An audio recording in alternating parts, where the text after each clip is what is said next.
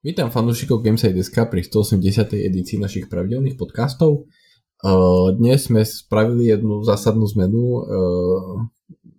Jedného Ľuboša sme vymenili za jedného Jana, takže vítam tu Jana. Po dlhšej pauze. Čaute. Áno, som tu. Áno. A po dovolenke oddychnutý, nie? Áno, plný síly. Výborne. A ešte je tu s nami Robo. Ahojte. Takže... Oh, aj rozmýšľam, čo by som povedal, nemám nič mudré, tak asi prejdeme k nultej téme. Akurát poviem, že opäť sa budeme baviť o zaujímavých témach, ktoré sa udiali v hernom svete za posledné obdobie od posledného podcastu a bolo ich naozaj dosť a väčšinou sa týkajú témy, o ktorej je zakázané rozprávať, ale musíme sa o nej rozprávať, lebo keby sme sa nerozprávali o nej, tak sa vlastne nemáme o čom inom. E, takže, čo ste hrali? Áno, ty si tu dlho nebol. Mm. Tak čo si hral? Akože našiel som si čas eh, zahrať si. Eh, rozohral som na Steam Decku Kenu, Kena Bridge of Spirits. Ak si mm-hmm. pamätáte na tento celkom, celkom fajn titul. Išlo hlavne o to, že tam bola nejaká, tuším, ročná exkluzivita na Epiku, ne? Hej. Čiže nebolo to, nebolo to na Steam a len tak som brosoval, že čo by som si také niečo zaujímavé do Steam Decku dal, že presne nejakú takúto obsačku a pozerám, no však fajn, bolo to aj k zlave, takže celkom fajn peniaz, tak som to kúpil, nainštaloval a bol som veľmi prekvapený, že ako, ako svížne to na tom Steam Decku ide. V podstate na vyšších detailoch, neúplne tých akože preset vysokých, ale troška som sa s tým pohral a drží si to nejakých 40-50 fps, čiže nastavil som si aj nejaký limiter a nejaké veci ďalšie na tom Steam Decku, aby to bolo také plynulé, že že skutočne ten rozdiel medzi tých 30 a, a tých 40 je, je človek by povedal, že je to len 10 fps, ale podľa mňa dosť markantný. Že fakt dobre sa to tam hýbe je to stabilné a fakt dobre vyzerá, takže už som v tom, dneska som tiež hral, mám tam už asi nejakých 5-6 hodín utopených, takže celkom, celkom fajn a ma to baví. Škoda, že ten, ten začiatok je taký, že taký vlažný, ale potom sa to rozbehne a je to, je to, je to super. Takže to ma celkom baví. A súbežne s týmto mám rozohratý pre mňa klasiku a to je vlastne Us Part 1 na PC, ten remake, takže toto sa tak dávkujem postupne a hrám vlastne dve hry súbežne, to sa u mňa moc nejako nevidí, takže to tak striedam. A v podstate asi to je, to je všetko. No. Tieto dve hry mám rozohraté momentálne. Uh-huh. A počkaj, Last of Us, Last of Us, kedy vyšiel na PC? Niekedy v marci, ne? Mm, na PC? Hej. Nebolo to, nebolo to niekedy maj? Jún, maj? Nie, počkaj. Ale Každopádne už to fixli? Áno, akože, hej, už, už akože, tak ja som s tým nemal nejaký zásadný problém ani predtým, hej, tak uh, predsa len, uh, predsa len uh, tá redakčná grafika, ktorú mám tu 4080, tak si s tým vie poradiť, ale, ale tí, Nemám ktorým... s tým problém, mám síce grafickú kartu za 1200 eur, ale nemám som s tým problém. Tak ja ale súdim podľa toho, že, že, že čo, na čom som to hral a na čom to hrám momentálne, takže nie, ale čo som pozeral, tuším teraz nejaké 3-4 týždne dozadu vyšiel taký väčší plač uh, opäť a, a v podstate dostalo to aj certifikát e, na Steam Decku, že, že je certifikovaná, že plne kompatibilná. Akože nehral som to na tom Steam Decku, potom, potom páči, že jak to na to pôjde, lebo videl som, že ten Steam Deck moc na to akože uh, nemá výkon, aj keď teraz je to už certifikované, ale predsa len tak nebudem sa trápiť s tým, že by som to dal na nižšie detaily a zahral si to, keď si to môžem podstate užiť v najvyšších detailoch pri tom rozlišení 4K, tak zase prečo sa trápiť. Takže tak, a vravím, no, beží to fajn, beží to fajn. No ma zase naštvalo to, že vyšiel nový driver na grafickú kartu, tak samozrejme som si ho nainštaloval a opäť vlastne v tej hre sa kompilovali shader, hej. A to je podľa mňa, akože necítim tam nejaký, nejaký problém s výkonom pri tej hre, aj keď sa kompilujú počas hrania, ale ma to prekvapilo, že prišiel nový driver a opäť je potrebná kompilácia a na tej zostave, čo mám, čo je celkom, by som povedal, že slušná maši- mašina, tak to trvá no 3 čtvrte hodinu, kým to celé skompiluje. Čiže celkom, celkom dlho. Takže tak, ale pravím, no, ide to fajn, ocípa to. Takže tak. Aha. Dobre. Robo, ty si sa okrem serverov hral čo? Uh, vieš čo, však hral som toho Votrelca Alien uh, Dark Descent. Ano. A to je asi všetko. No. Nemal som, keď proste recenzujem, no. neutekam od toho moc, takže... Tiež... Môžeš spomenúť aj toho Crasha, lebo už vlastne recenziu si vydal, tak môžeš akože aj to vyzdieľať sa trochu. Tak uh, je to zaujímavá zábava, prečítajte si recenziu. Nie, o, takto, no bolo to, bolo to celkom neobvyklé hranie pre mňa, pretože Crash o, v tomto štýle ja teda som sa celkom vyhýbal aj tým, tým racing a takéto, takéto tie veci. Pre mňa je to proste raz a navždy platformovka a preto ma aj veľmi potešila tá štvorka It's About Time, čo vyšla. Každopádne, no tak... Už by mohol prísť nový krežinač. Mohol, mohol, no. A každopádne toto som vlastne dostal na recku, tak uh, som to hrať musel, nech by som si to nekúpil, to sa priznám. Ale zase nebolo to márne, len uh, tí kokos, akože vážne oni tam dali jeden jediný mod, ľudia. Jeden. Tam proste hráš uh, buď tréning, alebo hráš uh, lokálne, to isté, čo hráš online. Jednoducho nemáš nič, 4 na 4 a to celé. 10 levelov. Mm. Ja mám pocit, že už tie Rumble hry sú tak akože už taká minulosť a mm. som troška taký prekvapený, že vlastne s tým prišli. Že... A zase na druhú stranu tá hra stojí 30 eur, takže keď Však. chceš nejakú no. zábavu pre deti alebo chvíľ, chvíľková zábava, tak budíš, ale nie mm. si predstaviť to hrať stále a veľa. Ale podľa toho, proti akým šialencom som hral, tak niekto to už 3 týždne nevypol. Hej, tak... Mm. Klasika.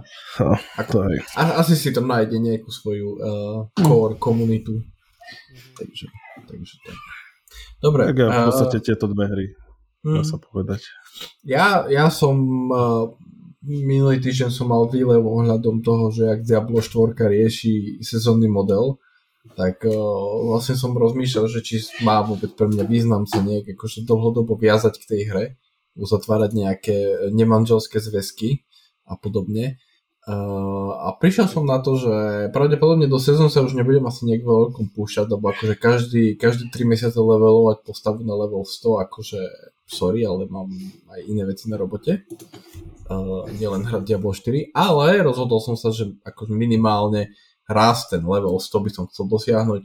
Tam vlastne potom taký akože záverečný boss Uber Lilith, uh, čiže tu plánujem zdolať a tým sa asi moja puť končí. Čiže som na, na ceste tejto konkrétnej, že na do levelu 100. A ešte ma čaká akože veľa, veľa, veľa hrania, ale dal som si taký akože podľa mňa zvládnutelný cieľ a potom zamávam Diablu na rozlúčku, lebo lebo fakt, akože a, a to som aj hovoril minule, na minulom podcaste, že ja rozumiem, že akože Diablo komunita je na to zvyknutá, lebo vlastne aj v trojke už tak fungovalo, že každá sezóna si musel vlastne vytvoriť na novú postavu a levelovať ju. Ale e, pre mňa to bol celkom veľký šok a asi fakt nemám asi až toľko voľného času. Takže si počkám na inú live service hru, ktorá mi zrujnuje život. Diablo 4 to nebude. Uh, dobre, Čiže úvod máme za sebou, prejdeme na našu veľkú tému, vlastne to bude pokračovanie z minulého týždňa, lebo vlastne bavili sme sa minulý týždeň primárne o tom, že aké nové informácie pikošky zazneli počas súdneho pojednávania medzi Microsoftom a americkým regulačným orgánom FTC, FTC uh, ohľadom akvizície Activision Blizzard a ani nás nezaujímalo to, že teda nebavili sme sa o tom, že či prejde, či neprejde, bla bla bla. To akože je vo hviezdach momentálne, ale skôr nás skôr sme sa bavili o tých akože konkrétnych uh, informáciách v rámci herného priemyslu, ktoré sme sa dozvedeli vlastne tým, že ľudia vypovedali a dokumenty sa odhaľovali a takéto zaujímavosti. Čiže vlastne posledný podcast skončil tak, že sme prešli 2 dní a celkovo tých, toho pojednávania bolo 5 dní, čiže vlastne zostáva nám 3 dní a o, budeme to asi riešiť podobne ako minule, čiže ja, ja som vlastne vždycky každý deň spracoval jeden veľký článok, kde som písal o, o tých zaujímavých veciach, ktoré zazneli a budem vlastne vychádzať z toho. A môžete sa zapojiť pokojne. Ja no predpokladám, že k tomu budem mať toho povedať dosť, lebo vlastne minule tu nebol. A Robo síce krúti s očami, tak kde na pozadí, ale... Som rád, že to vidíš. Hej, hej, hej, hej. Ja to ani nemusím akože ani kameru mať a ja všetko viem. Uh, každopádne, nakoľko tento týždeň má vlastne súdkynia vydať nejaké rozhodnutie, alebo respektíve, no, má ho vydať, buď tento alebo budúci, tak uh, už sa blížime k koncu. No. Lebo keď to ona, keď ona udelí ten uh, preliminary injunction, injunction tak uh, očakáva sa, že Microsoft celú akvizíciu opustí. Takže uh, pôjdeme na... Uh, počas tretieho dňa uh, asi najzaujímavejšie bolo vypočúvanie šéfa z PlayStation Jima Ryana, ktorý vlastne povedal, že uh, Nintendo nemôže byť súčasťou trhu PlayStationu a Xboxu, lebo, a teraz citujem, uh, hardware a technológia spoločnosti Nintendo je oveľa menej sofistikovaná ako technológia PlayStation alebo Xboxu. Jej hardware sa predáva za nižšiu cenu a publikum je skôr mladšie. Uh, k tomu asi není veľmi čo dodať. Či? Súhlas... Počkaj, akože so, one, Nintendo má mladších hráčov? No to tvrdí Ryan akože ja, ja, ja k tomu poviem, že blbosť, lebo vlastne mm-hmm. Nintendo vydalo demografickú krivku používateľov Nintendo Switch a vlastne tam najväčšie je vek okolo 30 až 35 rokov. No som išiel Čiže... povedať, že to nejaké moje ročníky o, najviac hrávajú, pokiaľ ja viem, takže... Hej, akože, hej no. Ja, ja som ja len toto som k tomu chcel povedať, lebo proste mm-hmm a mám taký pocit, že, že ten Switch má takú stigmu, že proste, že je pre puberťákov a pre deti. Mám mm-hmm. taký pocit, že skôr je to tak, že Call of Duty je pre puberťákov a pre deti a, a Switch a Pokémoni sú pre 35 ročných ľudí. Takže... Ako, to máš pravdu. To máš pravdu. Hey, no. Hey, no. To, to, je jak, to je jak to memečko, že, že, že Call of Duty, že že Call of Duty, že určené 18+, plus, reálne to hrajú deti a potom, že Pokémon určené pre deti, reálne to hrajú 35+. Plus, takže. Uh, hej, takže asi, uh, neviem, Jano, chceš k tomu niečo dodať? Hm, k tomuto asi, asi, asi nie, že kam smeruje, alebo kam je nasmerovaný vlastne to Nintendo so, so Switchom. Tam asi, ono keď sa pozrieme aj celkovo na to, že ako ľudia hrávajú a v akom veku a aké nejaké e, zastúpenie jednotlivých nejakých vekových kategórií, tak to plus minus sedí s tým nejakým globálnym meritkom, že podľa mňa akože najviac takých hráčov je presne v tom, v tom veku okolo 30 že, že, a to je jedno, aká platforma. Podľa mňa. Takže mm-hmm. nejakým zásadným uh, nejak zásadne asi nevybočuje ani Nintendo z tohto štandardu, ak by som to mal nazvať. Takže Mm-hmm. Je to možno len také presne, že, že povedomie, že si, lebo aj v mojom okolí, keď tak počúvam, tak väčšinou, keď niekto spomenie Switch, tak je to také, že kúpil som to deťom, alebo proste niečo také, ale, mm. ale keď sa pozrieme na nejaký detail a na to, že aké je to za zastúpenie vekové, vekové kategórie, aké sú, tak tam vidí, že proste mm. je to fakt okolo tej 30 Najväčší.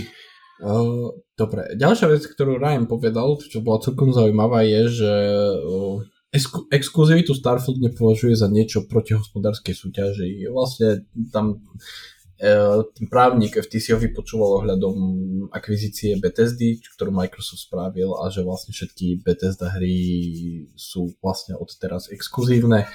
A on povedal, že očakával síce v minulosti, že tie hry, ktoré vlastne či Starfield, či Redfall, alebo akékoľvek budúce hry, že prídu na PlayStation, ale vlastne tým, že Microsoft vydavateľstvo kúpil, tak eh, logicky neprídu a citujem jeho, nepačí sa mi to, ale nepovažujem to za protisúťažné alebo proti hospodárskej súťaži. To asi tiež veľmi neprekvapí. Akože podľa mňa on je biznismen, čiže on vie, že keď sa stane A, tak to znamená B, akože on nie, zas sedo nežere, asi si myslím. Či? Určite nie. Uh, dobre. Uh, potom vlastne uh, sa dostali k uh, dôvodu, prečo, vla, prečo zo začiatku Sony nevystupovalo proti tejto akvizícii a vlastne potom niekedy v priebehu marca, apríla, mája minulého roka začal Ryan obiehať uh, regulačné orgány a začal lobovať proti schváleniu a vlastne on potvrdil, že 31. januára mu Microsoft poslal nejaký návrh na budúce fungovanie, čo sa týka Activision Blizzard hier. No Ryan to považoval za úvodnú salvu a uh, vlastne tá neprišla a preto povedal, že je presvedčený, že táto transakcia je škodlivá pre hospodárskú súťaž. Uh, Ryanovi napríklad vadilo, že kontrakt síce obsahoval hru Overwatch 1, ale neobsahoval hru Overwatch 2. Na to a asi ja poviem len toľko, že vlastne Overwatch 2 a Overwatch 1 je tá istá hra, čiže OK, ale dajme tomu. Akože chápem výhradu, ale trošku táto konkrétne sa míňa nejakému účinku, lebo vlastne je to tá istá hra len proste Blizzard tam pridal dvojku, je to to isté SK, SKUčko, čiže vlastne momentálne Overwatch 1 neexistuje, lebo je nahradený Overwatch 2. Uh, niečo od vás k tomu? Mm, ja to vôbec ani nehrávam, takže uh-huh. neviem, neviem sa k tomu vyjadriť. Mm, asi tiež nič tam Dobre. Ono, keď, kým nevidíme nejaký detail vlastne toho, tej ponuky, akú tam on, on dostal, tak... E, k tomu, sa, k tomu sa dostaneme o, o chvíľku neskôr, lebo vlastne tam nejaká tá mailová komunikácia bola zverejnená, ale konkrétne už táto ponuka, čo sa týka Overwatch 2, tam nebola zverejnená, čiže Čiže toto nevieme. Ďalšia zaujímavá vec, uh, Ryan vraj uh, rozprával so všetkými veľkými hernými vydavateľmi a tí jednomyselne nemajú radi Game Pass kvôli jeho deštruktívnej sile teda deštruktívnej hodnote. Čo vy na to, Robo? Toto ma vôbec neprekvapuje. Vieme, že to medzi vývojármi nie je najobľúbenejšia služba, pretože tam ten podiel asi nebude taký, ako keď niekto zaplatí 80 eur za hru. Ale no bohužiaľ taká je doba. Microsoft v tomto je trendsetter a jednoducho všetci sa s tým musia zmieriť, nakoľko da, ne, dnes je proste doba predplatených služieb. Každý proste si niečo predplaca. Či je to hudba, či je to filmy, či sú to filmy a či sú to hry, proste sú to už brané ako služby. Všetko z toho je duševné vlastníctvo, takže ponieważ bez ohľadu na to, o ktorú kategóriu ide, tak e, v konečnom dôsledku je toto isté tak uh, Microsoft sa rozhodli s touto cestou, vyzerá, že to funguje a všetci ostatní sa s tým bohužiaľ musia zmieriť, že tam mm-hmm. moc ani nemajú na výber. Mm-hmm. Mm, Jano? Neviem, no, ťažko sa mi... Ja si myslím, že predplatené služby pri hrách momentálne sú len v určitej fáze nejakého testovania toho, ako to príjmu hráči, hráči to príjmú s, asi značením, ale hlavne ako to príjmú vydavatelia a samotní vývojári, lebo jediný veľký rozdiel medzi tým, ako fungujú predplatené služby pri ja neviem, filmoch a hudbe je ten, že ten vývoj alebo tá produkcia toho, čo ti potom ideš vyplúvnuť do tej predplatenej služby je, je diametrálne kratšia a odlišnejšia oproti tomu, ako keď chceš napumpovať do predplatenej služby No, pri tých no. filmoch by som to ani nepovedal, pretože no, tam pri dnešnom dneska... CGI a to, tom uh, motion ale, ale, hej, ale tak ako jedna vec je, jedna, ako skôr si myslím, že ono má na mysli, že film si pozrieš za hodinu a pol. A, to je to, ja, hej. A vieš, a hru niektorú môžeš hrať desiatky stovky hodín, vieš, čiže... Tam, vravím, akože aj toto je samozrejme do toho vstupuje a tiež uh, vidíme, že aj tie trojačkové hry dneska, že, že proste ten, ten budget na to je, je v stovkách miliónoch. Nerátaš samozrejme marketing, ktorý môže byť minimálne niekedy aj raz toľko ako, ako samotný vývoj a presne, že keď ten vývoj bude neviem, stať, uh, trvať 4-5, možno v budúcnosti to môže sa natiahnuť aj na viac rokov, tak je otázne, do akej miery je predplatená služba na hry relevantné voči tomu, akú produkciu a aký finálny produkt potom chceš priniesť a prinášať v tej službe. Ak nehovorím, akože ja si viem predstaviť, že e, do tých predplatených služieb herných môžeš pumpovať v podstate akýkoľvek obsah, ale, ale nevidím to úplne také, že, že čokoľvek e, od hocikoho, že, že tam dokážeš prinášať Momentálne možno áno, že, že prinesieš hru v deň vydania a dáš ju tam a uvidíš, čo to urobí vlastne s tými predajmi a tak. teraz asi, asi ťažko to ešte nejako hodnotiť, lebo ľudia možno ani nie sú tak veľmi navyknutí ešte na tie predplatené služby a radšej siahnu potom, že, že si tú hru reálne kúpia a nejdú až tak do tých predplatených služieb. Otázka je, čo to bude robiť potom v budúcnosti. A samozrejme, všetko je to o tom, aký objem predplatiteľov má tá daná služba, čo mm-hmm. si môže dovoliť vlastne potom do budúcna prinášať. Takže toto je, vravím, ja, to, je to proste všetko asi skoro nejako to presne hodnotiť a presne asi, ako povedal aj Ryan, a, mal nejaké rozhovory s tými vydavateľmi a sú momentálne asi voči tomu skepticky, lebo presne je tam veľa premených do toho, ktoré do toho vstupujú, takže nečudujem sa. Akože pre istú skupinu vývojárov, vydavateľov je podľa mňa je to skvelý model, ale otázka je vlastne hlavne pri tých veľkých hrách a, a celkovo, aký to bude mať dopad. Takže to sa asi mhm. všetko dozvieme až v budúcnosti. No. Ja ale momentálna si... situácia, um, nečudujem sa tomu, že to takto hodnotia teda. Ja osobne si myslím, že Ryan tam zabudol v tej výpovedi konkrétne povedať jednu veľmi dôležitý fakt, že vydavatelia nemajú radi Game Pass pri hrách v deň vydania. Hm. To lebo, je, lebo neviem si predstaviť, že keď máš proste hru, ktorá je na trhu rok, dva a vlastne tie predaje sú už minimálne a príde za tebou Microsoft a povie ti, dáme vám, ja neviem, 20 mega za to, že budeme mať rok na hru v predplatenej službe, že by, že by oni povedali, že nie, nechceme. Lebo je pravda, že keď si všímam tú štruktúru tých Day One hier, tak okrem teda, keď vylúčim z toho to first party Microsoft hry, tak buď sú tam indie hry v deň vydania, alebo sú tam hry, ktoré, kde vydavatelia asi ako keby nie sú istí nejak úplne úspechom, radšej zoberú proste ten cash od Microsoftu, jak napríklad bol Rainbow Six Extraction minulý rok a teraz vlastne vychádza tá dinosauria hra od Capcomu Exoprimal, že, že vyslovene to je hra, ktorá nie si si istý možno, že či to bude komerčný úspech, tak radšej zoberieš tie peniaze od Microsoftu a vydáš ju v deň vydania tam dávať to vlastne 25 miliónom predplatiteľov, či koľko má Game Pass teraz, to dáva hneď k dispozícii, čiže môžu nabrať, hlavne Exoprimal má byť live service hráč, čiže môže získať nejakú akože základnú stabilnú hráčov. Uh, predpokladám, že vydavateľi ako Take-Two s GTAčkom absolútne nemajú záujem o Game Pass v deň vydania, nemajú to za potrebu a ani EA s, tým, s tými ich veľkými športovými hrami, alebo ja neviem, keď bol teraz Star Wars Jedi Survivor, alebo tak.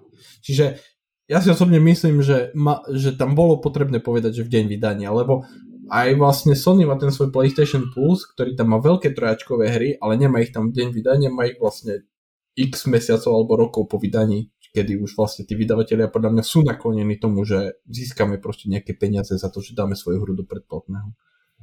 Čiže tak. Uh, dobre, uh, tak vlastne v prvom dni toho nezaznelo uh, veľmi veľa. Už ale chcel som ešte sa venovať tomu kontraktu, ktorý vlastne čo sa týka budúcnosti Call of Duty na PlayStation, lebo vlastne boli zverejnené e-maily medzi Ryanom a, a Philom Spencerom, čiže medzi šéfom PlayStationu a Microsoft a Xboxu, a zistilo sa, že a vlastne maily pochádzajú z maja 2022, čiže vlastne presne po týchto mailoch začal Ryan vystupovať proti akvizícii, začal proste snažiť akože, že by tá akvizícia bola zablokovaná. No a z tej e-mailovej komunikácie vyplýva to, že Ryan požadoval od Microsoftu samozrejme to, že Call of Duty ostane na PlayStation a taktiež aj ďalšie Activision hry Uh, taktiež požadoval, aby vlastne tie Call of Duty a ďalšie Activision hry boli rovnocenné, čo sa týka prístupu k predplateným službám, čiže keď bude hra v Call of Duty v Game Passe v deň vydania, tak aby bola aj v PlayStation Plus v deň vydania. A taktiež, to, to bol tretia taká veľká vec, že Ryan vlastne chcel začať konverzáciu ohľadom toho, aby sa rovnako pristupoval k Bethesda hrám. Čiže vlastne keď sú Activision Blizzard hry multiplatformové, tak chcel, aby vlastne Bethesda hry boli v budúcnosti multiplatformové. Čiže prekvapuje vás, že to, že to Spencer odmietol, alebo nie, Robo? Nie. Čiže ty, by si to tiež, čiže ty by si to tiež odmietol, hej? Takýto návrh. O, pozri sa, no, buď sa bavíme teda o tej jednej hre, alebo sa bavíme o všetkých a na rovinu. O, Sony sa stále bylo do hrude, že jemu ide okolo v Duty, okolo v Duty, ale to napríklad to, že išlo aj o hry od BDSD, tak to som sa dozvedel práve v túto chvíľu, respektíve keď som o, čítal o, článok. Tak ja sa vôbec nečudujem, že to odmietli a čudujem sa aj Microsoftu, že to nedal celkom viac verejne najavo že pozrite sa, oni, oni nechcú len Call of Duty, oni chcú aj tieto hry a ja to hovorím od začiatku, prečo by, prečo by oni mali púšťať uh, hry uh, zo štúdia, ktoré si kúpili na druhú platformu. To je ich osobná vec. Akože vôbec nemusia. Mm-hmm. No za, za mňa proste stále platí toto, toto, že Microsoft investoval miliardy a je úplne normálne, že nebudú dávať hry nikde inde, len sa budú hrať na svojom piesočku. A vzhľadom na to, že Sony bolo posledné dve generácie doslova, alebo doslova valcovalo o Xbox, tak sa netreba čudovať, že tieto investície prišli, pretože ukázalo sa asi, že Phil vie zatlačiť na tie správne miesta, aby, aby prišlo k takýmto veciam a za mňa jednoducho stále platí urobil z toho Xboxu riadnu, riadnu bombu a keď im toto prejde, tak akože Sony bude mať čo robiť. Lebo mm. zmena sa nedá žiť väčšine. Mm. Uh, Jano? Ty by si odmietol? Mm, odmietol. No, záležalo by, že akú mám dlhodobú stratégiu. Mm-hmm. Že, akože teraz tak z prvej by som povedal, že dobre, dohodneme sa na 10 rokov, že to budeme proste všetko takto pušovať aj na vašu platformu. A v podstate úplne by som vynegoval regulačné úrady, že možno by to nemuselo byť v takejto rovine, ako je a po desiatich rokoch by sa proste videlo. A asi by boli spokojní jedna aj druhá strana, ale potom asi tam vstupuje tá druhá vec, že Microsoft proste potrebuje mať exkluzívny obsah a už asi v tej ďalšej generácii, potom po tej generácii Xbox One už myslím si, že pochopil, že keď chceš tvoriť akúkoľvek nejakú službu, tak potrebuješ mať nejaký exkluzívny obsah. A ak chceš mať úspešnú platformu, tak potrebuješ mať exkluzívny obsah. Takže pevne mhm. verím, že toto už konečne pochopili a sú teraz na tej ceste, že to budú teraz raziť e, hlava nehlava, takže sa, všetko sa ukáže akože v budúcnosti. Možno, podľa mňa akože nie je nikde vytesané úplne do kameňa, že, že e, všetky tie tituly, ktoré teraz po tej akvizícii získajú, že si úplne nehajú len pre seba, možno s nejakým časovým odstupom to budú púšťať ďalej, alebo ako k tomu budú pristupovať, čak už boli nejaké debaty na toto ale myslím si, že proste potrebujú jednoducho nejaký exkluzívny obsah a presne neutopíš mm. 70 miliard, aby, aby si proste nemal exkluzívny obsah, takže mm. dá sa ja, na to pozerať z rôznych smerov. Že ako, poviem, na tú prvú, že keby že ja som teraz v pozícii, tak možno, že Phil Spencer, tak možno, že by bolo, že, že dobre, tak sa dohodneme na nejakej desaťročnej uh, parite, že, že proste budeme, budeme vydávať tieto tituly naše, teda aj u vás a potom sa uvidí. A bude to také zaujímavé a jednoduchšie pre tie regulačné úrady, ale vravím, no, Microsoft je v tej pozícii, že potrebuje proste nejaký exkluzívny obsah, či už na platformu Xboxu, alebo celkovo do toho ekosystému, takže neprekvapuje ma to. No. Mm-hmm. Ja osobne, ako mňa viac, jak tá požiadavka ohľadom uh, Bethesda hier, čo by som akože hneď zrušil, lebo ja viem, že proste, že aj regulačné orgány sa snažili ukázať na Bethesdu a povedať, že to isté spravia s Activision Blizzard hrami, ale ja, ja, som to, ja som to od začiatku, od januára, odkedy ohlasili akvizíciu, som to bral tak, že Bethesda bola kupovaná na exclusivity a Activision Blizzard bol je kupovaný na dojenie peňazí z Call of Duty a z mobilného hrania z týchto vecí. Čiže pre mňa vždycky dávalo zmysel nechať Call of Duty multiplatformovou hrou a nikdy som nečakal, že bude exkluzívno. Ale mňa viac prekvapila tá druhá požiadavka, že čo sa týka prístupu k predplateným službám, že a keď som to teda pochopil správne, tak Ryan akože naznačoval, že chce, že že ak bude proste Call of Duty v Game Passe v deň vydania, tak chce, aby bolo aj v PlayStation Plus. A pevne verím, že nechcel, aby to bolo zadarmo, lebo, lebo takže ak, ak by toto chcel, tak uh, klobúk dole pred jeho gu, guľami, uh, keď zasielal ten mail, lebo ako pre mňa to je nepriechodné, lebo Takisto, jak vlastne Microsoft si platí za to, že pridáva MLB The Show, tú hru, ktorú robí vlastne Sony First Party Studio do Game Passu, lebo vlastne nevlastní to... Uh, keby Sony chcelo pridať MLB The Show do PlayStation Plus, tak logicky neplatí nič, lebo to robí ich štúdio, lenže keď chce pridať Microsoft do Game Passu, tak musí zaplatiť. A to isté podľa mňa platí aj v prípade Call of Duty, ak by vlastne Microsoft vlastnil Activision Blizzard, a platil by vývojárov Call of Duty, tak logicky, keď chcú pridať Call of Duty do Game Passu, tak za to neplatia nič. Ak by chcel Sony pridať do PlayStation Plus v deň vydania Call of Duty, tak musia zaplatiť. Ako ja nerozumiem, že ako podľa mňa to dáva zmysel. Lebo, no, d. Čiže mňa osobne viac prekvapilo toto, no. Čiže ne, ne, vôbec sa nečudujem, že potom sa prestalo komunikovať po, po tejto e-mailovej výmene a že vlastne potom začal uh, Ryan obehávať uh, regulačné úrady v snahe zablokovať akvizíciu, takže tak. Uh, dobre.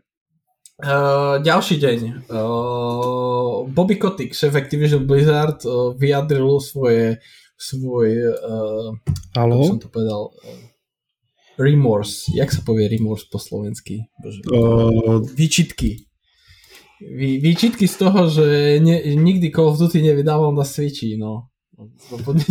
Zároveň prizna... Počkaj, uh, jedným z dôvodov ignorácie bol fakt, že vedenie Activision Blizzard nikdy neverilo v úspech Switchu, no. Tak uh, aj majster tesar sa utne, asi toľko k tomu poviem.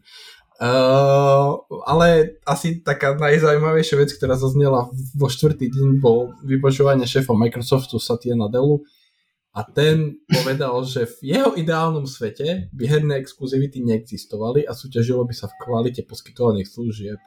Problémom podľa Nadelu je však fakt, že najväčšie, že najväčšie spoločnosti stanovili trh, ktorý je o exkluzívnych hrách a Microsoft sa jednoducho musel prispôsobiť a chce prežiť. Citujem teraz Nadelu. Keby to bolo na mne, rád by som sa zbavil všetkých exkluzivít na konzolách, ale to nemôžem definovať najmä ako hráč s nízkym podielom na konzolovom trhu. Dominantný hráč je tam Sony, ktorý definoval konkurenciu na trhu pomocou exkluzivít, takže v takomto svete žijeme a tento svet nemám v láske. Uh, ja, Robo, reakcia na to? Uh, ja, toto sú už proste len tie uh, obligátne reči, a hľadenia sa sebalutosti, sypania si popolu na hlavu a neviem ešte čo, takže ja už toto by som najradšej preskočil, pretože som sa v týmto rečiam vyjadroval už asi 30 krát a v podstate furt sa opakujú dokola, jeden na druhého ukazuje prstom a že on je ten zlý, respektíve on je ten lepší. To, a ja, ja proste robím to, čo robím iba preto, aby som prežil a bla bla bla.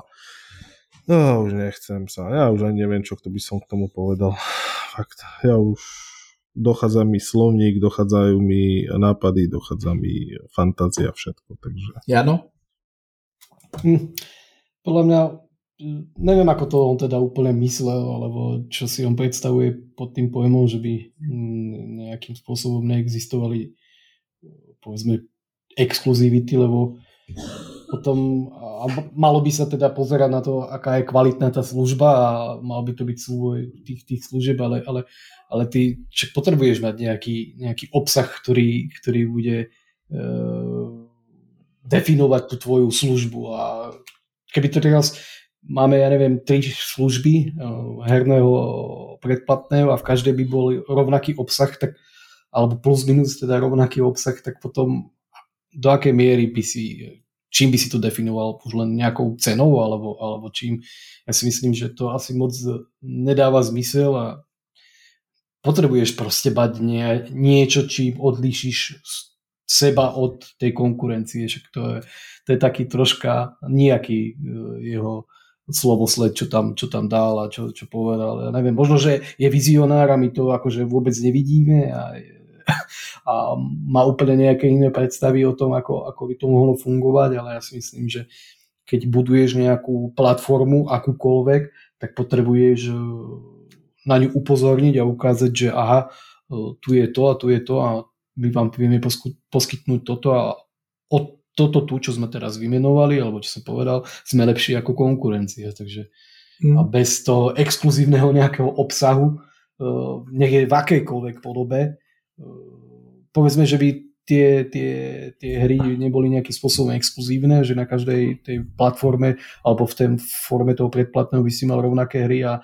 ale aj tak by si asi potom priniesol nejaký exkluzívny obsah povedzme do tej hry, že máš túto službu našu a získaš o 5 uh, eh, experience viacej nabrdení do neviem akej hry, tak ale aj tak stále budeš proste budovať nejakú, nejakú formu exkluzivity, takže to asi moc nedáva zmysel. Takže moc som tomuto ja nepochopil, čo povedal pán Nadaj.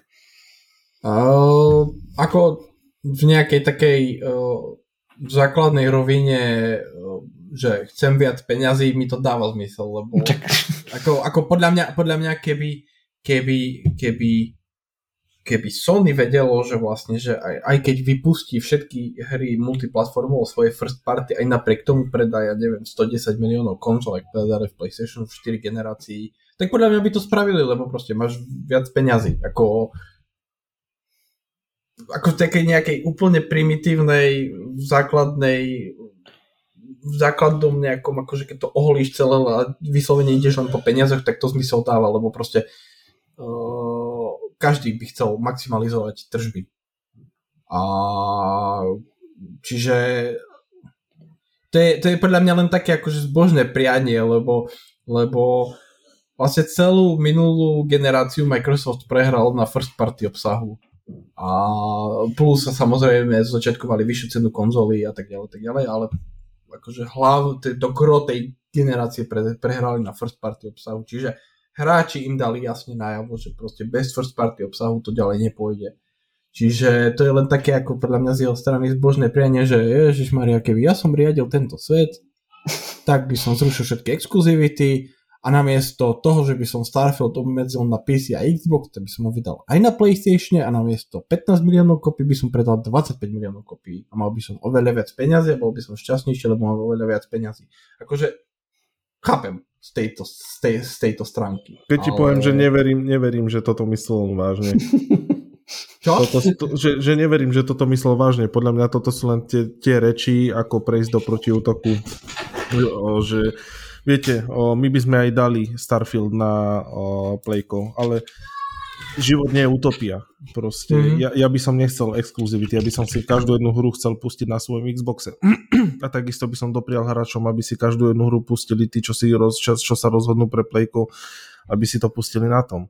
Ale hovorím, ano. nežijeme v utopii a podľa mňa a on si to uvedomuje a, a bol by veľmi naivný, ak by toto myslel vážne. No, preto, preto to podľa mňa vyslovene povedal len tak, že ano, ak, by, to... ak, by, ak by som ja, ja, to je také, keď malé dieťa má, že keby som ja rozhodoval, že ako bude fungovať tento svet, tak by som spravil toto.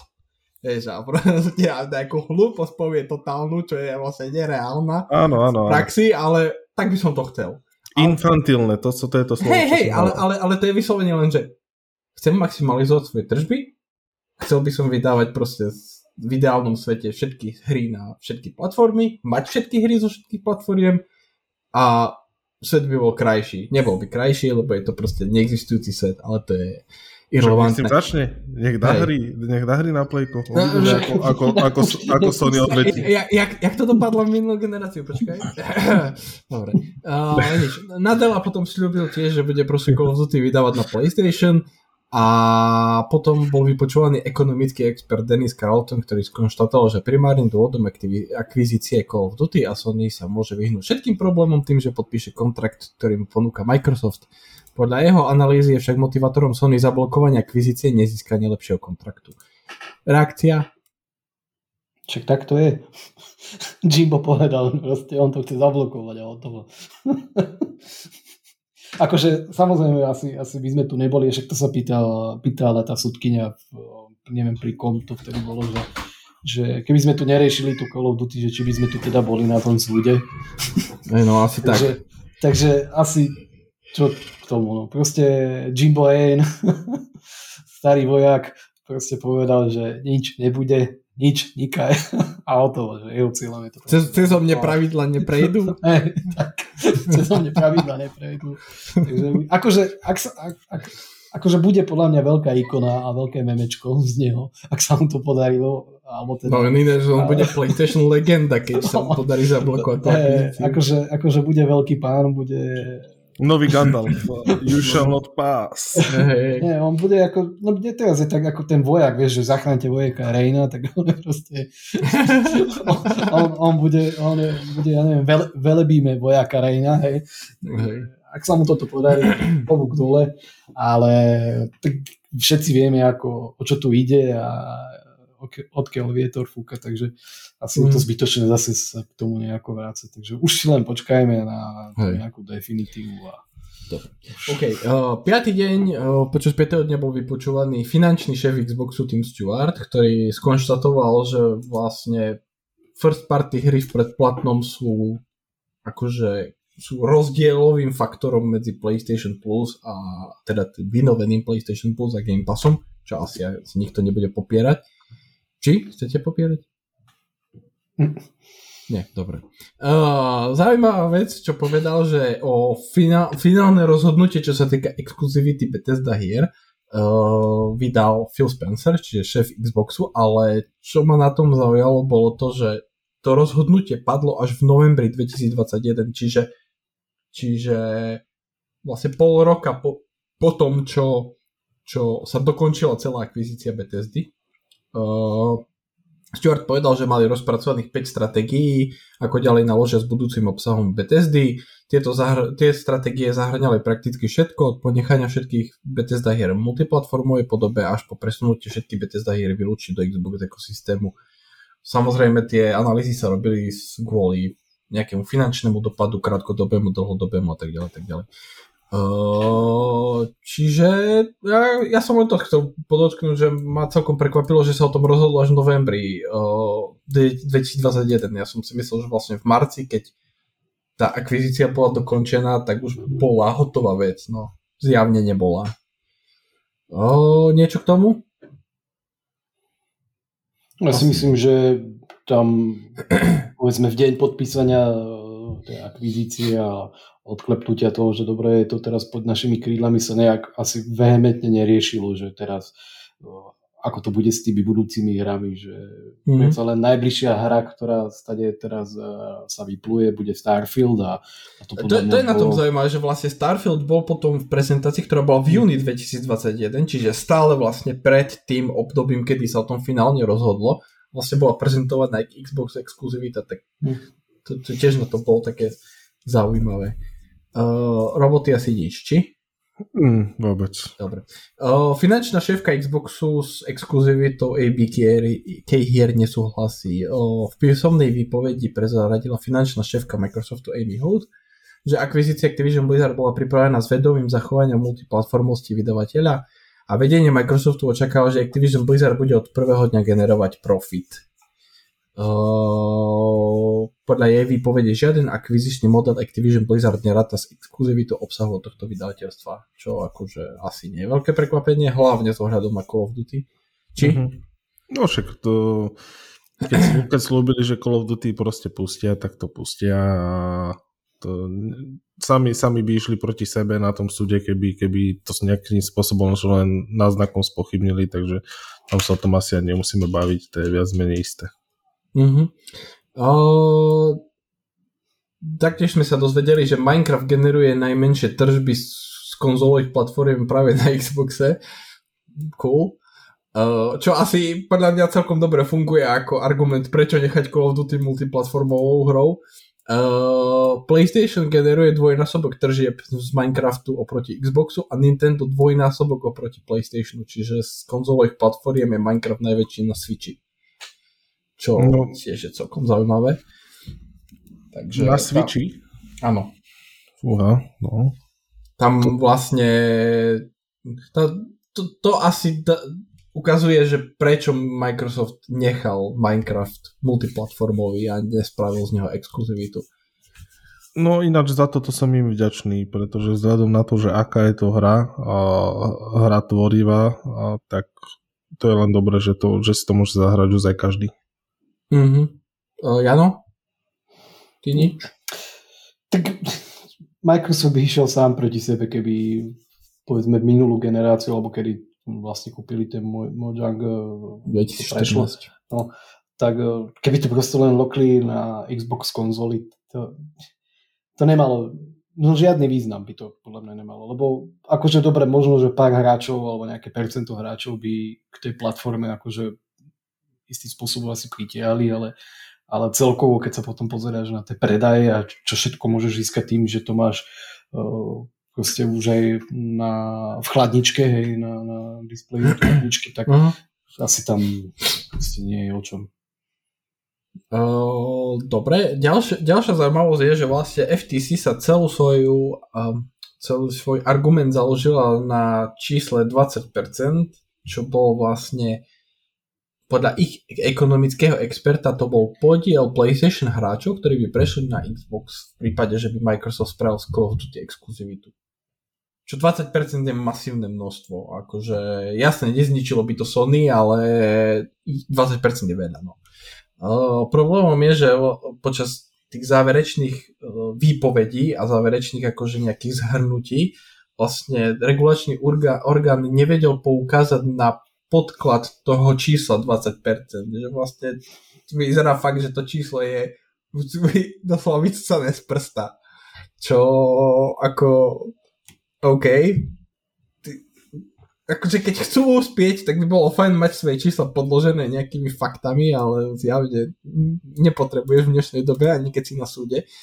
Uh, právnička Microsoftu sa pre, údajne preriekla, že Elder Scrolls 6 vyjde v roku 2026. Mm, na čo ja poviem, že absolútne neexistuje žiadna šanca. Neviem, či vidíte to optimistickejšie vy. Ani vizuálne. Hej, ani vizuálne. Akože to by, to by znamenalo, že Bethesda vydá Starfield v septembri, predpokladám, že si zoberú potom nejakú dovolenku do konca roka alebo niečo. Čiže by museli začať na Elder Scrolls 6 pracovať v roku 2024 a vlastne za dva roky hru dokončiť a vydať, čo podľa mňa v dnešnej dobe asi neexistuje žiadna šanca, že sa stane. Ale uvidíme. Uh, Dobre, uh, tu by som to asi uzavrel, len ešte nie je tu nejaké, uh, nejaký komentár od sudkyne, že nechápe, že no, proste ona sa snažila dať pointu, že táto akvizícia by mohla donútiť Sony zlepšiť svoju predplatenú službu PlayStation Plus, čo je vlastne akože náznak toho, že kam by mohla so svojím verdiktom smerovať. Uh, čo sa stiažujete? Buďte lepší. To mi pripomenulo presne tú kameň, teda uh, napíšte sa na svoj vlastný sorry. meč. Hey, be better. Don't, don't be sorry, be better. Be better. uh, dobre, uh, OK, čiže to uzavrieme. Hovorím verdikt buď tento alebo budúci týždeň, čiže predpokladám, že v budúcom podcaste minimálne akože spomenieme, že čo sa udialo. Uh, zaujímavá vec. Uh, nejaký šikovník, ktorý mal na starosť začiernenie dokumentov Sony, interných dokumentov Sony, sa rozhodol, že najlepší spôsob, ako ich začierniť, je čierna fixka. To znamenalo, že keď sa tie, keď sa tie dokumenty zoskenovali, tak vlastne pod, to, pod tým začiernením bolo vidno tie čísla konkrétne. A vďaka tomu vieme, že vývoj Last of Us Part 2 trval 70 mesiacov od roku 2014 do roku 2020. Cena za vývoj hry dosiahla 220 miliónov dolárov a pri vrchole vývoja sa na hre podielalo 200 trvalo, trvalo zamestnaných vývojárov a vývoj Horizon Forbidden West prebiehal v roku 2017 až 2022 a rozpočet na vývoj bol celkovo 212 miliónov dolárov, pričom pri vrchole vývoja sa na hre podielalo 300 zamestnancov. Uh, ani jedno z týchto čísel nezahrňa výdavky na marketing, takže prekvapenie, že takto smerujeme na hollywoodske čísla, Jano. Hm, vôbec. vôbec Ani, a, bude, a bude, to, bude to horšie. A bude už. A bude horšie. A práve, práve toto je to, že aspoň z môjho pohľadu ako nezávislého aj, aj vývojára, aj hocikoho vlastne, kto troška sa do takéhoto nejakého projektu pozrie a vidí, ako to funguje, tak presne preto to mi nedáva zmysel potom prísť povedzme do nejakej predplatenej služby, kde bude neviem, 50 miliónov užívateľov alebo aj 100. Vôbec mi mm. to je proste, ak v budúcnosti utopíš 5-6 rokov na hre, ktorá bude stať pomaly 300 miliónov a rátaj s tým, že fakt možno aj tých 300 miliónov ďalších dáš na marketing, lebo to, to sú proste neskutočne veľké čísla v tom marketingu. A ak chceš proste zaplatiť niečo, čo bude stať pomaly pol miliardy alebo 3 štvrte miliardy, tak proste to je... A preto mám aj možno obavy do budúcna s tým, že tá, tá čiara tých, tých nových IPčiek a toho, toho všetkého, tá kadencia, že vydávanie nejakých úplne nových značiek sa bude len a len stenšovať a proste to vidím tak, že minimálne táto generácia a možno aj tá ďalšia generácia bude hlavne predovšetkým asi o nejakých remakeoch, remastroch a sequeloch.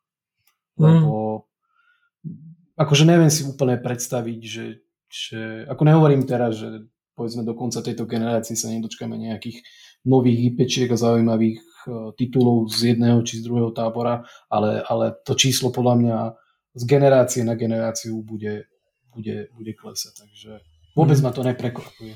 Sú to, sú to riadne čísla a, a by prišlo celkom aj mal, ale tak to asi hovorili len o nejakých core developeroch, že, tak potom... predpokladám, že ten budget je za všetkých, ale to číslo vývojárov je len core developerov, no, no, lebo, no, no. lebo ako outsourcing teraz v trojačkovom hernom vývoji je štandardom, ale mm. predpokladám, že outsourcing nerobíš počas celej dĺžky vývoja, ale len počas produkcie. Mm. Vieš, že vlastne, že, že aj minulé jeden vývojár z Naughty Dog písal na Twitteri, že reálne produkcia trojačkovej hry, čiže keď odrátaš predprodukciu a všetky tie sprostosti okolo, reálne produkcia trvá od 18 do 24 mesiacov. Čiže 18 do 24 mesiacov máš proste všetkých vývojárov na projekte, tedy aj ten outsourcing do toho ide všetko a vtedy sa vlastne tvorí všetok obsah. Predtým je to, je to prototypovanie a predprodukcia všetky tieto záležitosti. Čiže reálne si predpokladám, že ten outsourcing trvá tie 2 roky. Plus minus. Mm. No ale tá cena, ako sa nám k tomu vrátim, ja som mal aj takú nejakú vnútornú predstavu, že, že to môže byť okolo 200, 250 miliónov, takže možno sa mm. nebolo nejak ďaleko od toho, že koľko by to mohlo tak stať, takže mm-hmm. je to riadna cifra, no. A hlavne no. tá doba proste, že tak dlho trvá, že to je neskutočné. No, Robo? A, a, a udrajovať taký projekt, tak to je ešte väčší masaker. Mm-hmm. Chudáci producenti. No. Pravo? No čo na to poviem, ako tie čísla sú trošku väč- väčšie, ako som pôvodne očakávala ja. Čakal som okolo tých 150 mega, že by mohli stať tie hry, ale tak 200 je celkom palka. A tu sa už potom nedá nič no len naozaj očakávať, že to pôjde vyššie a vyššie, pretože technická náročnosť tých hier je čoraz väčšia, a hry sa robia čoraz dlhšie akože The Last of Us, že sa robilo 6 rokov, ja som fakt od 2014. Aj, lebo vlastne oni, oni to mali tak, že keď si teda ja dobre pamätám, lebo som čítal v tej Schreierovej knižke, že oni dokončili Uncharted 3, potom vlastne Last of Us jednotku a potom vlastne sa rozdelili na dva týmy. Jeden robil Uncharted 4 a druhý robil Last of Us 2 a vlastne obidvi fungovali samostatne s tým, že potom tá ča- časť toho Last of Us dvojkového týmu sa presunul k Uncharted 4 kvôli produkcii a potom vlastne sa vrátili späť. Čiže hej, akože efektívne, hej. Zaujímavé, zaujímavé. Ako 6 rokov je ozaj dosť, ale zase vzniklo z toho to, čo vzniklo, takže tam sa nemáme o čom baviť. No a čo sa týka Horizonu, tak Myslel som, že tam to bude o dosť menej ako pri The Last of Us, aj keď chápem, že hra je určite viac rozsiahlejšia ako, ako no, bola, tak, bola tá druhá. Tak, tak tam podľa mňa už len tým, že tam bolo viac zamestnancov, vieš, lebo vlastne mm. podľa mňa gro toho budžetu na vývoj hry je, sú platy zamestnancov. Ako to mi je jasné, hej, že tam asi tam nedávajú nejaké peniaze do niečo iného. Tam jedine, čo platíš, sú hlavne ľudia a ich schopnosti či už sú to herci, samotní technickí vývojári, alebo, tak, alebo proste veci okolo toho, ale že, že to bolo len o, o koľko? O 7, 8, 8 miliónov menej ako The Last of Us 2, tak mm. to ma zaskočilo. No. Myslel som, že Sony viacej bude tlačiť do Last of Us uh, série, série peniaze. Okázalo sa, že je to pravda. Možno ale... tlačili viac do marketingu, nevieš. ťažko povedať, ťažko povedať. Ale Hej, je pravda, že, že The Last of Us, som, keď som pozeral aj futbal, tak na banneroch som videl.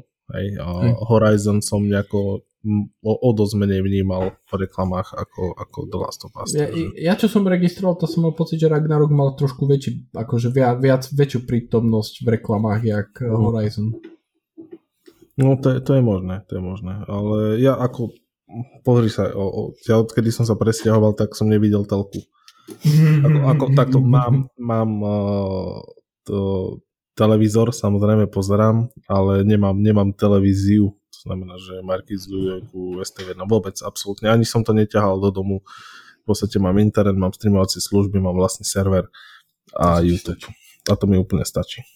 Takže... Uh, ja, ja v tomto akože súhlasím s Janom s tým, že pôjde to hore a trošku začínam mať obavy z toho, že to pôjde hore, lebo uh, minule som tak nad tým uvažoval, že, že do, doteraz e, tie, ten konzolový trh nejak rástol. Uh, že ako keby v minulej, v 360 generácii, hlavne keď hra predala 10 miliónov, to všetci boli z toho akože odpadnutí, že ty kokos koľko veľa a teraz vieš akože ti streli Sony, že predali 20 miliónov Spidermana uh, jednotky a sa to berie tak, že oveľa viac hier už predáva také vysoké čísla, jak v minulosti len mám taký pocit, že to o chvíľku narazí na nejaký strop, lebo nejaký taký konzolový trh nejak nerastie vo veľkom, eh, čo sa týka celkového počtu konzolových hráčov.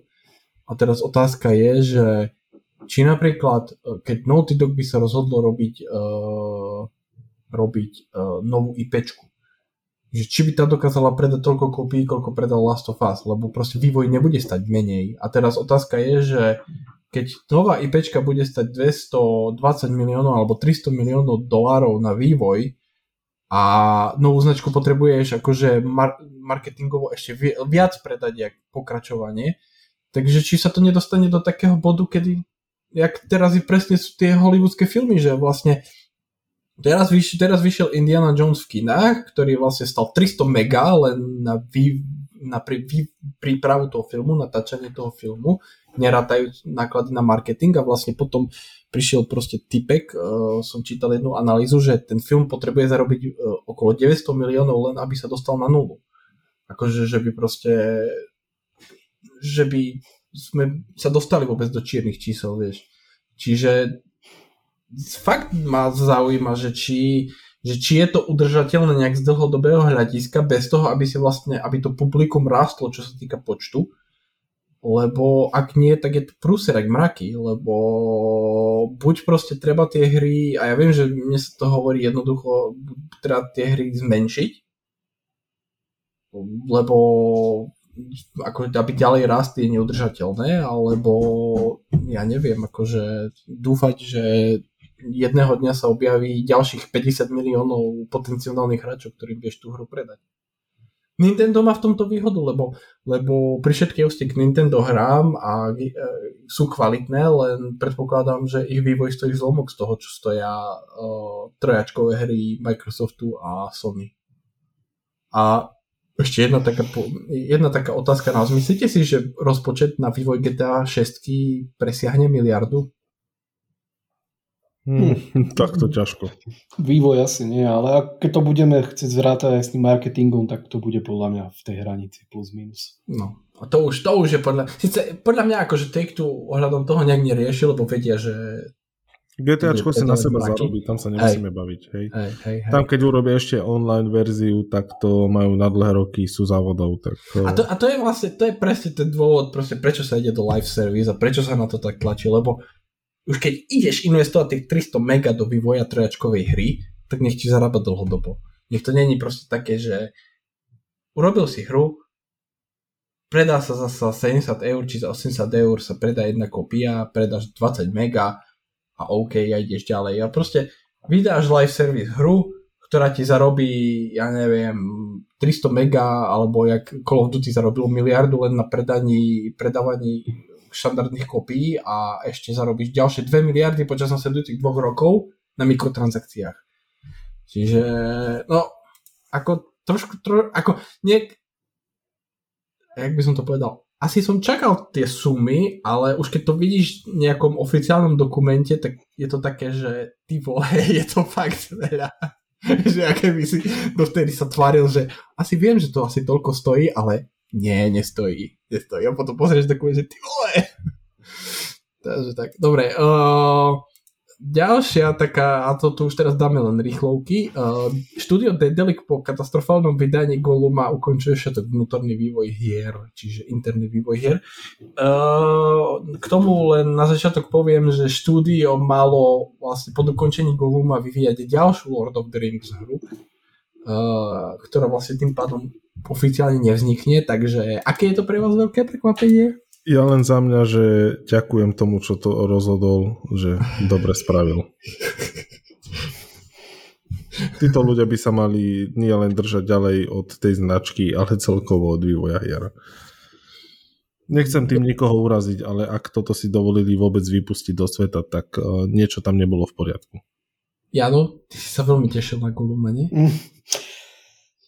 Veľmi som sa tešil na Goluma a, a, a vôbec ma neprekvapuje, že po takomto katastrofálnom nejakom finále, e, ktoré, ktoré nám Golum priniesol, to vlastne nejak takto končí. A vôbec ma potom samozrejme už na Margo to opäť neprekvapuje, že, že vývoj nejakého, nejakej hry z tohto univerza bol vlastne stopnutý pri, v prípade Daedaliku, takže mm-hmm. rest in peace. No. Rest, rest, in, rest in peace. Uh, jedna vec, ktorá ma však na tom zaujala, že, že vlastne to štúdio je nemecké, teda bolo nemecké, ak to mám tak povedať, a oni dostávali pri vývoji aj Goluma, aj na tú ďalšiu Lord of the Rings hru dostali garanty od nemeckej vlády. Tak som zvedavý, že či vlastne teraz budú musieť vrácať minimálne ten za tú novú Lord of the Rings hru, lebo tak predpokladom, že ten grant sa musí nejak odpísať finálnym produktom. No. A keď nemáš finálny produkt, tak bohužiaľ, no.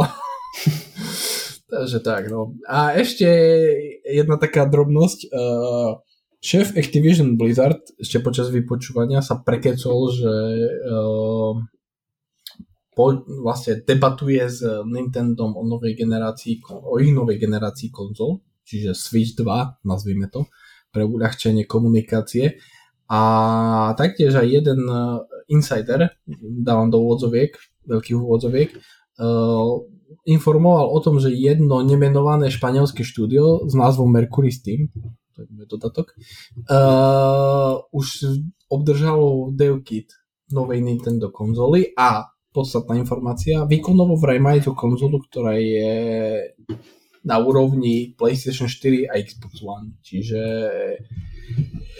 asi vás neprekvapuje, že Nintendo nejde po hrubom výkone, či? Nikdy nešli. Na toho ich Maria im stačí aj... Uh, raz telefon. išli, raz išli pri Wii U. A ešte, a... nie, nie, a ešte pri Gamecube, pri Gamecube ešte išli celkom po výkone, čo si pamätám. To boli také dve konzoly, čo držali relatívne s dobou technologicky. Čo, tak to už neviem. Ale tak uh, mňa vôbec neprekvapil. Aj keď trošku som, trošku som dúfal, že to bude mať tro- uh, vyšší výkon ako Playko 4. Na druhej strane, ak si budú chcieť zachovať ten, uh, ten štýl, že to bude nejakým spôsobom Switch, tak sa tam moc ne, nemáme tam moc toľko možností.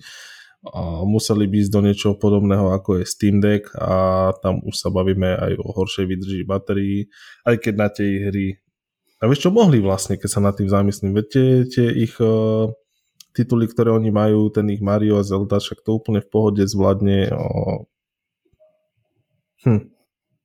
Nie, dobre urobili, dobre urobili. Nech tam dajú, Nech tam dajú väčšiu baterku. Jano? No, akože úprimne mm, ako neprekvapuje ma, že nejdú nejak po výkone, proste to už Nintendo je proste v tomto jak z inej dimenzie a presne, ak si povedal, tak jedine, že kde chceli hrať nejakú rovnocenú hru s ostatnými vlastne e, platformami, tak to bola tá doba okolo Gamecube, tento Wii už mi prišlo len tak, že, že to už bol taký výstrelok uh, dotmi a ten aj tak rýchlo skončil a tam išlo hlavne o to, že to bola taká hybridná konzola medzi dedikovanou konzolou a, a vlastne tým nejakým handheldom, čoho nakoniec vznikol len čisto handheld, lebo to Switch a stal sa z toho veľký úspech.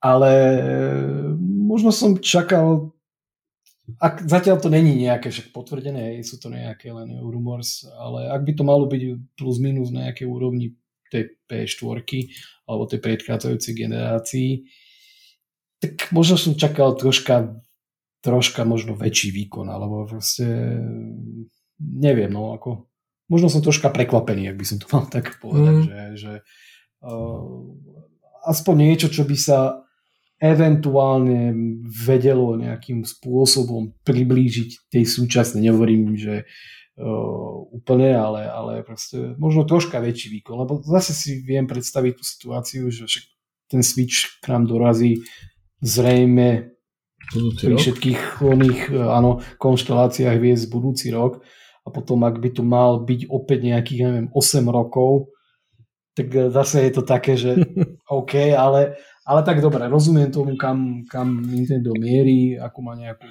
fanbase alebo proste svoju základňu a, a na to, čo produkuje, je to fajn. Ale zase nechcem povedať, že aj ten, ten výkon, ktorý by mal byť na úrovni toho uh, Xboxu One a PS4, že by bol nejaký zlý na handheld, to, mi to príde, že fajn, ale, ale pozerám sa akože do budúcna a že tam zase budú na tom tratiť, ale Hej, Call of Duty si moc nezahraš. No, tak Počkaj, vlastne nebudeš môcť, tak o čom sa bavíme. to už zase na inú debatu, ale... Ja, ja možno čakal som viac kúsok. No. Hej, akože úprimne ja tiež. A nemyslím si, že by to bolo technologicky nemožné, lebo byť Steam Deck, Asus ROG Ally a podobné zariadenia, ktoré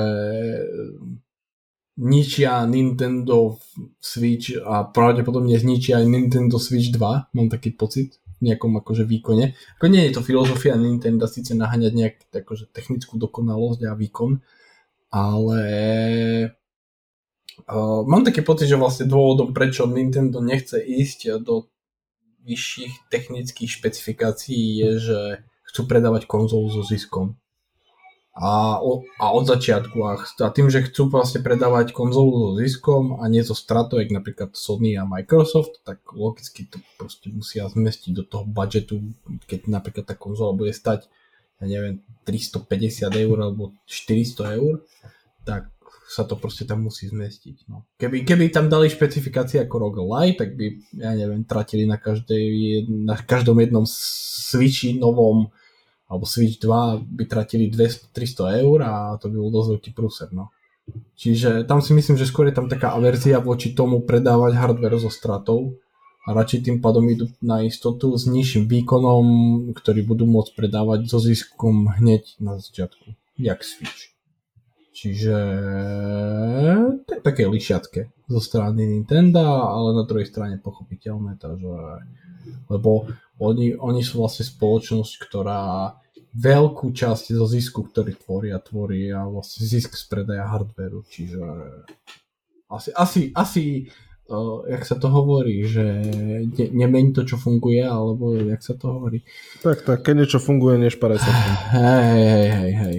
Takže, tak, ale uvítal, akože určite by som uvítal, keby, a, a hlavne by ti podal, keby Switch 2 bol výkonnejší a bol by hodzaj na úrovni Series S terajšej konzoly, tak už by to uľahčilo e, nejakým tým veľkým e, trojačkovým hrám e, prípadný port na tú novú Nintendo konzolu, lebo takto keď vydajú vlastne konzolu s výkonom PlayStation 4 v čase, keď všetky štúdia už postupne prechádzajú na next gen only vývoj a vlastne opúšťajú PlayStation 4 a Xbox One, tak zase sa vlastne minú tí trojačkoví vývojári s Nintendo. Čiže keby proste fakt ten výkon bol na úrovni Series S, tak by proste dávalo pre nich zmysel portovať tie hry, či Call of Duty, či FIFA, či ja neviem, uh, hociaké proste um, Hogwarts Legacy, uh, Resident Evil 4 remake, hoď čo, Monster Hunter. Že, že tie porty by dávali zmysel. No tak zase to bude o tom, že či to vôbec technologicky bude sa dať portovať a keď zase budú nejaké porty Doom Eternal, jak je teraz na Switchi, to všetci budú hovoriť, že je to technologický zázrak a podobne. Čiže škoda, no ale tak je to Nintendo. No. Nintendo vždycky si ide svojou cestou.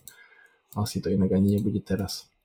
Takže tak. Dobre, uh, máme za sebou hodinu 10, takže nebudeme možno si viac naťahovať čas. Uh, dnes sme sa bavili o pojednávaní ohľadom akvizície Activision Blizzard, o rozpočtoch trojačkových hier, o Nintende a o katastrofálnom Glumovi. Glumovi.